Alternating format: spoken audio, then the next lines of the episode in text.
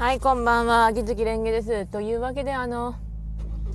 名探偵コナンのヒーローの弾丸の映画感想行こうと思います。いきなりだけどさ、いや今日休日なんだけど、今日絶対見に行くんだと思ってお昼ぐらいからちょっと出かけてて、なんとか生放送しつつもたどり着いたんですよ。石川県で今年で潰れるイオン、今年っていうか今月で潰れる某イオン、あそこの映画館に行ったのは割と簡単なことで、サイゼリアがあったんですよね。あとサブウェイだから、サイゼリアとサブウェイでそこでご飯食べようかなと思って、あとケンタッキーフライドチキンもあったんだけど、ちょっと食べきれなかったので、サイゼリアとケンタッキーだけちょっと食べに行ってました。ちょうど運転しながら途中の自動車道で販売している平日限定ローストビーフサンドをもちもちして食べながら運転して、なんかすごく運転中叫んでましたけど、割と話題がちょっと一人でフィーバーしてたので、私は元気です、はい、って感じで、まあなんとかたどり着いたんですよね、イオン。私道間違える時あるんで、わーなんとかたどり着かない、なんとかたどり着かないって感じで、わーいたどり着いたで、ほーいって感じでたどり着いてたんですけど、でまあたどり着いてから本屋をちょっと見てから、あとサブウェイでご飯食べて、なんかひたすらどのパンがいいですか、おすすめでお願いしますとか、ひたすらおすすめを連打してましたね。おすすめでおすすめでお願いします、食べたいです、おすすめおすすめとか言ったら、ちゃんと秋吉あった、食べられたので良かったです。サブウェイとにかくおすすめを連打すればなんとかなるって感じでしたね。ちなみに秋吉っていうのはこの辺にある焼き鳥屋です。ちょっと前に行った焼き鳥屋っていうか、焼き鳥屋は一人でも行けるんだけど、量があんまりそんな食えなかったから、誰かと一緒に行ってシェア一つ過ごした方がいいかなって感じでしたね。はい、ではそれはそれとして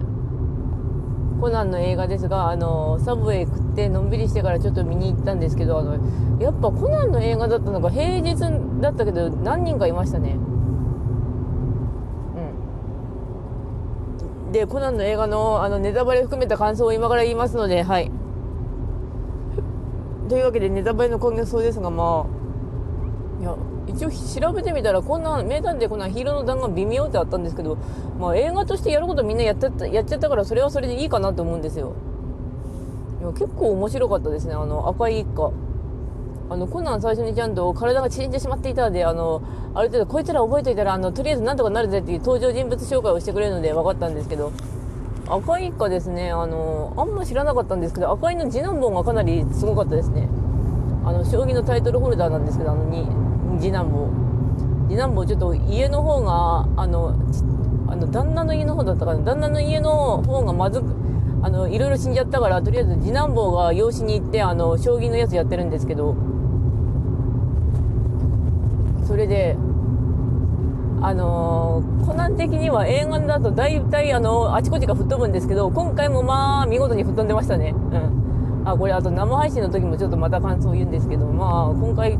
系の感想というか、よく何億ぐらい吹っ飛んだみたいな感じで、まあいくらぐらい吹っ飛んだかなと思いながら見てたのと、あとちゃんと桜井さん脚本だったのがすごい伏線が綺麗にまとまってましたね。あとコナンはマジで灰原さんに謝れ、灰原さんマジでねぎらってやれ、今回灰原さんいなかったら今回も多分積んでたぞ。あと少年探偵団は癒しというか、灰原さんを気にしている少年探偵団とか好きなんですね。コナンを気にしている少年探偵団とか、まああと脚本はやっぱり桜井さんでした。桜井さんって言ってんだけど、終盤のオチとかはやっぱり桜井さんだったなと思います。まあ景気よくリニア吹っ飛んでたけどさ、っていうかあれ一体いくら吹っ飛んだかってさっきも言ってたんだけど、多分100億は軽く超えたんじゃねっていうぐらいのぶっ飛び具合でしたね、あれ。見事なまでの破壊っぷりでした。確か数台前からコナンは爆発できるようになったっていうか、ガス会社のスポンサーが抜けたからやったー爆発できるぜって感じであちこち爆発した感じなんですけど、うん、あと本当に赤い一家の話なんですけど、今回赤い一家がみんな噛み合っているようで噛み合ってないって感じだったんですね。コナンもハブになってたんですけど、絶対そのまんま行ってたら大変だったぞ、あの一家。いや、あの一家結構謎が大変なんですけどね。世良真澄ちゃんと母ちゃんがペアで、まああと兄ちゃんと次男坊が割とペアだった。長男の柊と次男坊で、世良真澄の方は兄ちゃんが生きてるとかそういうことは知らない、あんまり。赤井秀一の方ね、うん、っていうごちゃごちゃ加減。あと灰原さんは赤井一家のいとこです。母ちゃん同士が兄弟なので、うん、で、あとやっぱこの本見てて思うのは、なんだかんだ言って本当に毛利のおっちゃんがいい人なんですよね。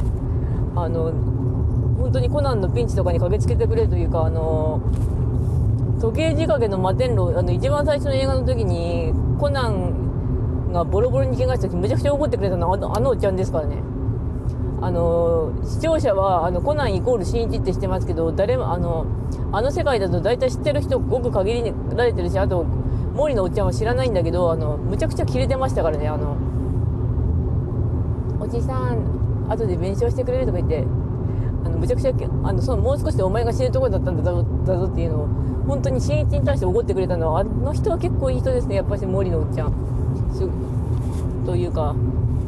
あと医療関係のモブさんがものすごくいい味出してましたね。今回リニアの電動磁石系のネタが使われてたんですけど、実はこういうこれこうなってるからこうなってるみたいな感じなのを灰原が説明した後で、モブさんがそれっぽい用語を聞いて、よしじゃあ行くわ、走っていくわって感じで走ってったおかげで割といろいろつかめた感じ、早い。そしてまあ犯人の方は声優さんとてもいい人を使っているところが犯人でした。こういうのやっぱ事件ドラマの法則っていうか、むちゃくちゃ演技が必要な人をむちゃくちゃちゃんと入れるんだけど、それでは大体犯人やら重要参考人が分かるっていうやつでしたね、うん、よくあるよくある。で、来年は警察学校編らしいんだけど、警察学校いまいち分かんねえんだよなとか、もしうまくいってたら今年に警察学校も見られたはずなんだけどなぁとは思うんですよね。1年ずれちゃったから。ただ警察学校すっげえグリリバの声の人とグリリバさんの声の人と、あとミキシンさんの声の人がいるくらいしか知らないんですよね、警察学校。警察学校編が動くっていうことは安室さんが古谷が動くってことになるっぽいので、どうなるやら来年ってなるんですけど、余裕もあったら来年も見に行こうと思います、うん、でサイゼリアでご飯して、帰ってご飯もぐもぐしてきましたけど、サイゼリアのラム肉のステーキとあとフォカッチャパンのちっちゃいのとあとミネストローネ食ってきましたけど、腹8分目で終わられたというか、私もそんな実はお腹入らない方なんですよね。食べることは好きだけどお腹が入らない、うん、だからケンタッキーは諦めました。いやケンタッキー厳密に言うともうちょっと近いところにあるんだけど、近いって言っても車でちょっと走んなきゃいけないんだけど、一応あるんですよね、ケンタッキー。うん、ケンタッキーは諦めた。お腹は8分で、あと文豪だ帰り道文豪とアルケミストの内田百軒の先生をちょっと頑張らなきゃいけないんだけど無料分のしおり使い切っちゃったからいくらで来るかちょっと分かんない。34回の転生で来る、34か5の転生で来るから10回分の無料は回して残り25回なんだけど、残り25回分を墨付きのしおりで回すから1回500円なんですよね。さあいくらで来るかな。ちなみに最高は有島でした。多分ギリギリで有島、天井近くまで来たのが有島で、自転が海山さんとあと新平、2人はも結構かかった。で来てくれたのが井伏先生とラグクラフトの2人でしたね、うん、あとそんな感じというか、ブラッとしてくるのは楽しかったですし、あとはイオン詰まるんですけど、あそこのイオンもうちょっと今度は遠くなるんですよ、イオンが。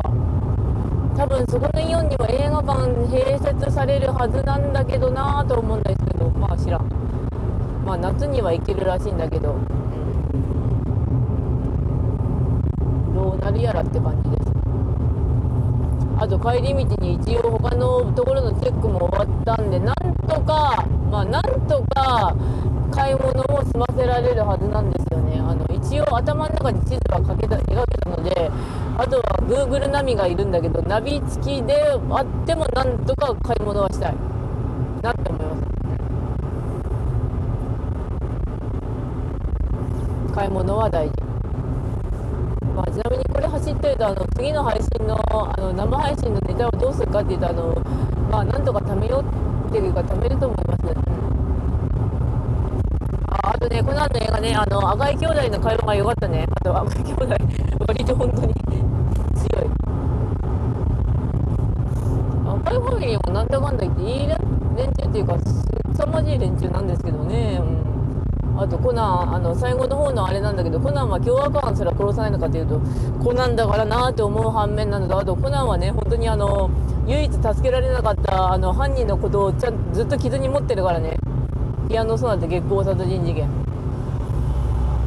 まあでも多分あれ今にして思うけど、あれでコナンも痛みを知りすぎてしまったやつになっちゃったんだろうなと思うんだけど。そういえば金田一少年の事件簿が今ちょっと金田一37歳の事件簿本誌で読んでるんだけど、ヘルメスさんが割と地獄の傀儡師に名付けられたヘルメスさんとのバトル状態だからな、どうなるやらって感じです。金田一もね、なんだかんだ言って37歳だからね、20年経ったって言ったけどね、というわけでこの話そろそろ終わります。それではご視聴ありがとうございました。それではまた。